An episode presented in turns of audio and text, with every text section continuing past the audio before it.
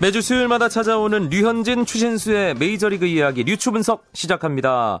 아주 멋진 이야기 손님 두 분 먼저 소개해드리죠. 송재우 메이저리그 전문가 나오셨습니다. 네, 안녕하세요. 김영준 메이저리그 전문 기자도 함께합니다. 네, 안녕하십니까. 오늘 류현진 추신수의 메이저리그 이야기 류추 분석이지만 다른 선수 이야기를 먼저 해야 할 것 같습니다. 류추 뱀 분석이라고 해야 될까요? 네. 임창용 선수가 메이저리그 마운드에 오늘 두 번째로 섰죠, 송재 네. 위원. 그렇습니다. 뭐 지난번에 이제 컵스 그때는 홈에서 데뷔전을 가졌었는데요. 자 오늘은 어, 임창용 선수가 또 공교롭게 이 추인 선수가 함께 빠진 후에 나왔어요. 뭐 그렇기 때문에 아, 뭐 정면 대결은 이루어지지 않았습니다. 자 일단은 뭐 기록적으로는 오늘 1이닝을 던졌고 무실점으로 막아냈는데 2사 말로 위기까지 갔었어요. 그러니까 볼넷도 하나 있었고 못 맞은 공도 하나 있었고 또 내안타까지 하나가 있었습니다. 자 그러면서 어쨌든 막아내긴 했는데 오늘 뭐 최고 구속은 94마일 151km 나오면서 지난번보다 약간 빨라진 구속을 보였고요. 어, 근데 오늘 경기 보면서 조금 좀 아쉬웠던 거는 어, 변화구 구사율이 좀 떨어졌고 저희가 뱀 직구, 그래서 뱀이라고 그러셨잖아요. 네. 그 직 구의 구속을 떠나서 우리가 예전에 생각하던 아직 그 무브먼, 무브먼 트는 아직 나오고 있지 않다는 생각이 좀 들었어요. 어. 뭐 본인은 뭐 경기 끝난 인터뷰에서 뭐 긴장도는 없었다라고 얘기했었는데 그런 점하고 어, 변화구가 하나도 이 스트라이크 존에 형성되지 못했다는 점, 아, 이 두 가지 점은 조금 아쉬웠습니다. 김영준 기자는 어떻게 보셨어요? 어, 그, 저도 이제 같은 부분을 지적을 해야 될 것 같은데, 지난 데뷔전에서는 뭐 사실상 빠른 공 위주의 승부를 했고, 이번에도 변화구 구사 비율이 적긴 했지만 그래도 몇 개 던져봤거든요? 근데 슬라이더 던진 게 이제 몸 맞는 공이 됐고, 체인지업이 뭐 해나한을 상대로 들어갔는데, 어, 본인은 잘 들어갔다라고 생각을 했는데, 방망이가 전혀 안 나온 부분에 대해서 임창용 선수가 조금 놀란 부분이 있는 것 같더라고요. 아. 네, 그래서 어, 결국 전반적으로 오늘 변화구 몇개 안 던지기도 했지만 재구가 안 된 날로 봐야 될 것 같은데 사실은 그 임창용 선수가 토미존 수술, 팔꿈치 인대 접합 수술을 두 번째 받고 어, 복귀를 해서 마이너, 메이저리그 모두 합쳐서 24이닝밖에 던지지 않았어요. 그러다 보니까 그런 실전 감각에 있어서는 조금 더 시간이 필요하지 않을까 싶습니다. 네. 어, 남자는 직구다. 뭐 이렇게 해서 임창용 선수가 네. 아, 메이저리그 첫 등판에서 첫 공은 직구로 던지겠다는 약속을 지켰다 이랬는데 직구 위력이 일단 살아나야 변화구도 재미를 볼 수 있는 걸 테니까요. 예. 그렇죠. 뭐 임창용 선수가 뭐 사이드암 하면 상당히 빠른 볼, 뭐 150km 중반을 웃도는 빠른 볼 던졌잖아요. 물론 구속도 중요하겠습니다만 왜 뱀직구란 별명을 저희가 붙였겠습니까? 그만큼 공의 움직임이 심하기 때문에 임창용 선수 공이 구속 플러스 알파가 있었다는 얘기거든요. 그래서 제가 볼 때는 일단 컨트롤 조금 더 뭐 김영준 기자 말씀하신 것처럼 좀 현실 감각 또 이제 경기 감각 살아나면서 좀 좋아지면서 아무래도 movement 살린다면은 조금 더 위력이 살아나지 않을까 기대합니다. 사실 신시내티와의 대결이었기 때문에 추신수와 임창용이 맞대결을 할 수 있지 않을까 기대감이 있었는데 그 부분은 아쉽게 성사되진 못했어요. 네, 어, 저번에 잠깐 말씀드린 대로 어, 추신 선수를 상대로 아무래도 상대 팀에서는 좌완 세던맨을 내기 때문에 임창용 선수하고는 만나기가 쉽지는 않은 상황인데 다만 점수차가 크게 벌어지면 만날 수도 있다. 근데 실제로 점수차가 크게 벌어졌거든요. 근데 워낙 많이 벌어지다 보니까 베이커 감독이 아 오늘 경기는 포기 그러면서 주전들을 대거 빼고 그러면서 추신 선수도 오늘 경기에 임창용 선수 들어오기 전에 빠 빠졌습니다. 네. 추신수 선수 오늘 일단 일찌감치 빠지긴 했지만 최근 들어서 계속해서 좋은 타격감 유지하고 있다고 봐야겠죠. 그렇죠. 오늘도 뭐 안타 하나 추가하면서 7경기 연속 안타 기록 이어갔고요. 또 출루 쪽에 있어서는 17경기 연속으로 지금 출루를 이어가고 있어요. 4구에 있어서는 지금 25개까지 오면서 아, 뭐 어, 엄청나게 맞고 네. 있습니다. 이게 이런 것 같아요. 딱 맞을 때 집중도를 맞을 때 보니까 역시 추신 선수가 잘 칠 때더라고요. 아, 그러니까 아. 지난 어, 시즌 초반에 많이 맞았었잖아요. 음. 그러니까 상대 투수들이 아, 좀 견제를 많이 하기도 하고 몸쪽 공을 붙이면 바짝 붙여야 된다는 생각이 있으니까 공이 나오는데 9월 들어 지금 타격감이 아주 좋지 않습니까? 이러다 보니까 또 다시 못 맞는 공이 늘어나고 있어서 본인 말대로 이거 운명인가 이렇게 생각을 해야 될 것 같아요. 예, 투수들 공을 잘 때리니까 예. 본인도 맞는군요. 그렇습니다. 예. 예. 추진수 선수의 활약이 역시 내년 거취에 정말 큰 영향을 줄 수밖에 없는 상황인데 저희가 이 류추 분석 시간에 추신수 선수 관련된 대박 얘기만 한 10번은 넘게 한 것 같습니다. 네. 예. 현재 언론에서도 추신수를 대어급 FA 외야수 가운데 한 명으로 강하게 예측하고 있죠. 네. 뭐 지금까지 한두 번 나온 게 아니라서 별로 사실 놀라운 건 아닌데 예. 어, 스포츠 일러스트레이티드라는 상당히 이제 명성이 있는 그런 언론 매체죠. 어, 이번에 어, 양키스의 2루수 로빈슨 카노 선수를 1위로 뽑으면서 2위권에 어, 엘스버리 그리고 이 투수 맷 가르자와 함께 추신수 선수를 2위권으로 집어넣었는데 사실 가르자 선수는 지금 텍사스에서 이렇게 성적이 좋지 못하고 엘스버리 뭐 올해 그런 발빠른 도루 능력 살아났지만 또 부상당하면서 9월을 거의 못 뛸 지경에 이르, 이르렀거든요. 반면에 추신 선수는 그동안 사실은 좌안에게 너무 약하다. 그 점이 뭐 FA 시장에 나온 데 있어서 좀 약점이 되지 않겠냐 싶었는데 어, 제가 얼마 전에 계산을 해 보니까 추신 선수가 류현진 선수하고의 맞대결이 있은 후부터 좌안을 상대로 3할 4푼 1위를 치고 있습니다. 아. 그러다 보니까 뭔가 마지막 약점까지도 지금 추신 선수가 해결을 해 나가고 있는 거죠. 네. 추신수 선수의 대박 에 대해서 그래도 유추 분석 이 멤버 3명 중엔 가장 관심이 있고 간접적인 수혜를 받을 만한 우리 송재우 의원. 네. 얼마 정도 예상하세요? 아, 저는 지금 1,500만 연평균 예. 1,500만 달러 전후는 문제 없이 나오지 않을까. 그러니까 원화로 따지면 한 160억 정도. 그렇죠. 그 예. 정도 액수가 나오고 1년에. 예. 그리고 최소 4년. 예. 예, 그러니까 뭐 제가 5년 정도가 보통 평균 기점이 될 것 같은데요. 뭐 거기서 뭐 왔다 갔다 할 수 있는 그 정도의 수가 나오지 않을까 생각하는데요. 어, 지금 외야수 중에서 아무래도 주목 끄는 선수가 추인 선수, 말씀하셨던 엘스베리 선수, 뭐 거기다 뭐 그랜더슨 선수라든가 카를로스 벨츠란, 뭐 헌터 패스가 있는데 아무래도 고른 활약도라든가 이런 면을 봤을 때는 추인 선수 최근에 이제 아무래도 시장 상황이란 게 있잖아요. 그걸 봤을 때 추인수 선수 정도의 성적이라면은 제가 볼 때 최소한 1,500만 불 선에서 출발되지 않을까라는 생각이 듭니다. 송재우 위원의 예측대로라면 내년부터 추신수 선수는 매달 월급을 한 13억씩 받는 것으로. 그렇죠. 아이 부러워라. 예, 야구 잘하고 볼 일입니다. 그렇습니다. 류현진 선수의 소속팀 LA 다저스 이제 매직 넘버 카운트다운에 들어간 상황이죠, 김영준 기자. 네, 오늘 그 이틀 연속 2위 팀인 애리조나를 잡으면서 매직 넘버를 6으로 이제 줄였는데요. 이 다저스의 남은 경기가 18경기이기 때문에 18경기에서 6승만 거두더라도 자력으로 어, 우승을 확정을 짓게 됩니다. 네. 이제 뭐 다, 다저스는 사실 지구승이 문제가 아니라 지금 리그 1위 팀인 애리조나 애틀란타하고 두 경기 차기 때문에 리그 1위를 할 수 있느냐 없느냐가 이제 남아 있는 상황이죠. 네, 그 올스타 브레이크 전에 잠드셨다가 이제 9월 이제 중순 접어들 때쯤 깨나신 분은 그 내셔널리그 서부지구 순위표 보고 깜짝 놀라실 것 같아요. 그렇죠. 뭐 동면이 아니고 이제 하면이 될까 하시다 분은 깜짝 놀라시죠. 예. 예, 이 분위기만 유지된다면 포스트 시즌에서도 기대해봐도 될 것 같은데요, LA 다저스. 그렇죠. 뭐 지금 현재 분위기 가 뭐 아무래도 선발진 뭐 유현진 선수에다가 뭐 놀라스코 선수까지 한마디로 4선발 체제가 확실하게 갖춰져 있는 상황이고요.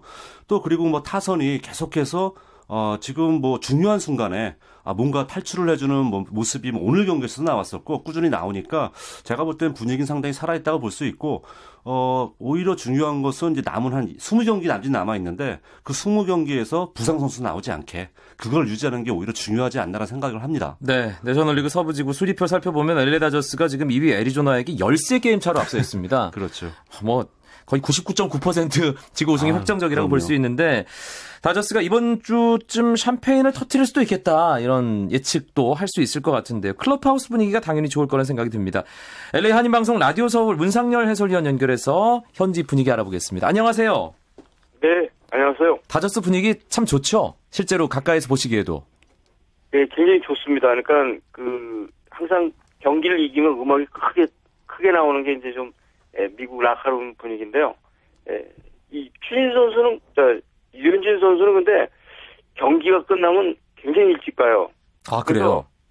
경기 끝나면 돈 매팅리 감독 그 인터뷰실에서 기자회견 끝나면 가면 벌써 유현진 선수는 그 통역 마틴 김하고 에, 사라집니다. 그래서 우리가 에, 여기서 취재하는 기자들은 칼퇴근한다 고 그러는데 예전에 그 99번을 단 매니라미레스 선수도 그랬어요. 근데 유현진 선수도 99번을 달고 있는데 매니라미레스 선수 같은 경우는 예, 야수인데도 왜 이렇게 일찍 가냐면 이 수비가 약하니까 도중에 이제 8회 9회쯤 되면은 조토리 감독이 바꿉니다. 그러면 미리 샤워하고 기자들 들어오기 전에 싹 나가버리는데 그래서 이제 기자들하고 에, 이런 인터뷰 같은 걸 잘 안 하려고 그러는데 이 라카룸에도 보면은 이 클럽하우스에 이 한국처럼 약간의 그 선후배 관계가 있습니다. 그러니까 라카룸의 크기가 차이가 나타납니다. 그러니까 이 지금 류현진 선수가 중간쯤에 그 라커가 있는데 바로 옆에가 이제 클레이턴 커쇼 또 옆에 그 이제 채드 빌링슬리 이렇게 라커가 있는데 이 핸리 라미레스,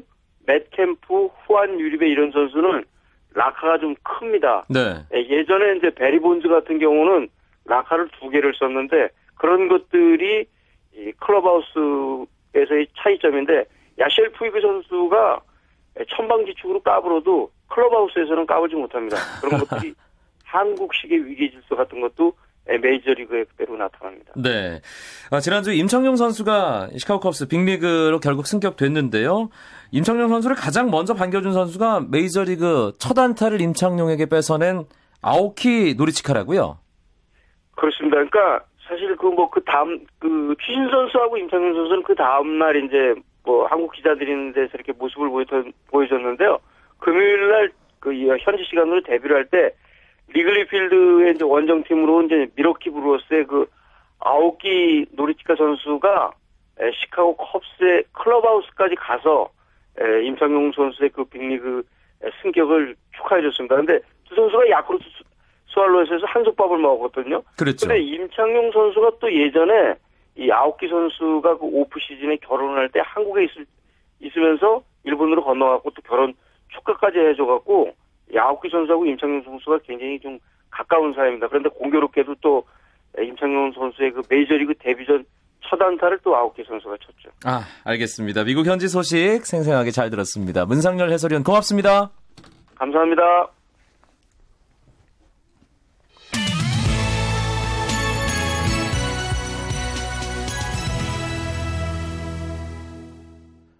메이저리그 이야기 류추 분석 송재우 메이저리그 전문가 김영준 메이저리그 전문 기자와 함께 나누고 있습니다.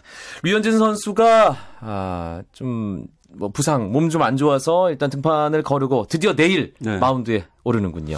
그렇죠. 지금 12일 만에 이제 마운드에 오르게 되거든요. 뭐 상대 팀은 벌써 세 번 상대했었던 애리조나 다이아몬드백스입니다. 근데 지난 세 경기에서 애리조나 선수를 만나 좀 고전을 했었어요. 일단 평균 자책점도 5점대였었고 어, 피안타율도 애리조나 타자를 상대로 3할 6푼 4리나 기록을 했거든요. 네. 자, 이런 면이 있기 때문에 제가 볼 때 뭐, 뭐 정말 투수가 시즌 중에 열흘 이상 쉬었다. 체력적으로 분명히 도움이 될 겁니다. 이제 문제는 아, 이제 본인이 초반에 이 경기 감각을 어떻게 살리냐가 상당히 중요할 것 같고요. 지난번 그 샌디에고전 같은 경우는 1회 본인이 전력 투구하면서 아, 1회를 쉽게 넘어갔었잖아요. 그래서 제가 볼 때도 아, 내일 경기는 초반에 아무래도 이 컨트롤을 어떻게 잡아나가느냐 이게 상당히 중요할 것 같습니다.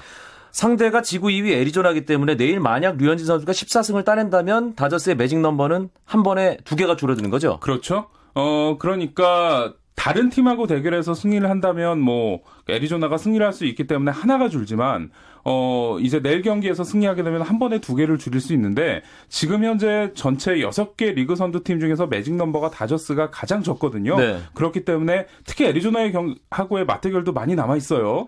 그래서 다저스가 아마 가장 빨리 축배를 들지 않을까 싶습니다. 그런데 지금 열흘 넘게 쉬고 나서 등판하는 거란 말이에요. 네네. 경기 감각적인 면에서 어떨까요, 송재우 위원? 그러니까 류현진 선수가 뭐 던지는 모습 많이들 보셨으니까 아시겠습니다만 뭐 메이저리그 기준으로 보면은 힘으로 누르는 유형이 아니잖아요. 그러니까 이제 아무래도 컨트롤이 상당히 중요할 수밖에 없는데 그런 면을 감안을 했을 때 정말 말씀드린 것처럼 류현진 선수가 뭐 지난번엔 털어버렸다고 하더라도 1회에 아무래도 고전하는 모습이 많이 보였어요. 그래서 1, 2회 제가 볼 때는 투구수 한 30개 정도 던질 때까지 본인이 컨트롤을 빨리 한마디로 0점 조절이 빨리 되느냐가 제일 제가 볼 땐 내일 경기에 중요한 열쇠가 될 것 같습니다. 그런데 올해 류현진 선수 메이저리그 진출한 이후에 저희가 류추 분석을 통해서 또 경기 중계 방송을 통해서 보면 아, 좀 걱정될 때 잘하더라고요. 예, 좀 대단한 선수라는 생각이 드는데 애리조나 타자들도 류현진 선수의 공이 상당히 익숙한 상황이에요. 그렇죠. 어, 그 중에서 아무래도 이 골드슈미트 선수를 조심해야 될 것 같은데, 뭐, 천적 하면은 흔히 이제 헌터 펜스 얘기가 나 많이 나오지만, 사실은 저는 골드슈미트가 훨씬 더 어려운 타자라고 생각을 하고, 실제로 류현진 선수를 상대로도 8타수 4안타에 2루타 2개를 기록을 하고 있거든요. 어, 그런데 이 골드슈미트 선수가 최근에 좀 페이스가 좋지가 않습니다. 그래서 지금 19경기째 홈런이 나오지 않고 있거든요. 그러다 보니까 지난번에 류현진 선수가 어, 펜스도 세 번째 만났을 때 삼진 잡아내면서 서력을 했잖아요. 네. 이번 경기도 아마 골드슈미트 선수에게 서력을 할수 있는 기회가 되지 않을까 싶습니다. 네, 일단 주의해야 할 상대 타자 김영준 기자가 짚어주셨는데 또 어떤 점을 좀 류현진 선수가 신경을 쓰면서 던지면 좋을까요, 송재우 위원? 저그 애리조나는 이제 장타력 진정한 슬러거는 지금 말씀하셨던 골드스미트 선수밖에 없어요. 하지만 뭐뭐 이제 프라다 선- 프라도 선수라든가 이렇게 좀 약간 몰아칠 수 있는 분위기 있는 선수들이 있습니다. 그리고 이제 지난번에 상대했던 뭐 디디 그레고리오스라든가 이런 선수의 상대 전적이 좋고 미겔 몬테로 선수도 5타수 2안타 상대 전적이 좋더라고요. 네. 그러니까 한마디로 아 피안타율이 한 팀을 상대로 3할 6푼대라는 게 상당히 부담이 될 수 있는데 제가 볼 때는 최근에 애리조나 분위기 썩 좋지는 않습니다. 타선적인 분위기가 그렇기 때문에 더더욱 아까 말씀드렸던 것처럼 초반만 잘 넘어가면은 아주 순항을 할 수 있고 또 다저스의 타선이 중요할 때 한 방을 쳐주는 모습이 여전히 유지가 되고 있기 때문에 정말 초반만 넘어가면은 타선 믿고 본인이 편안하게 던질 수 있는 분위기가 연출되지 않을까 생각합니다. 상대 선발 이 선수 이름도 류추 분석 시간에 정말 자주 나왔습니다. 그렇죠. 김영준 기자가 늘 얘기하는 네. 패트릭 코빈 네. 선수죠. 어, 코빈 선수하고 말씀하신 대로 6월 14일에 맞대결이 있었잖아요. 그날 경기에서 류현진 선수가 6이닝 3실점, 코빈이 이제 어, 5이닝 4실점을 기록하면서 두 선수가 뭐 아주 좋은 피칭을 못했는데 당시에 류현진 선수가 코빈을 상대로 이 적시 3루타를 때려내면서 또 화제가 됐었거든요. 현재 이제 평균자책점 순위를 보면 코빈 선수가 7위 그리고 류현진 선수가 10위인데 하지만 최근에 이 코빈 선수도 아무래도 풀타임 첫 시즌을 뛰고 있다 보니까 페이스가 좀 떨어지고 있습니다. 그래서 네. 최근 3경기 성적이 3패 7.86 그 한참 좋았을 때보다는 좋지 않기 때문에 뭐 충분히 뭐 코빈 걱정도 별로 안 해도 되지 않을까라는 생각이 듭니다. 네, 알겠습니다. 류현진, 추신수 선수 계속해서 다음 주 수요일까지 맹활약을 하길 바라면서 오늘 리추 분석은 여기서 줄이겠습니다. 송재우 메이저리그 전문가, 김영준 메이저리그 전문 기자와 함께했습니다. 두 분 고맙습니다. 네, 고맙습니다. 감사합니다.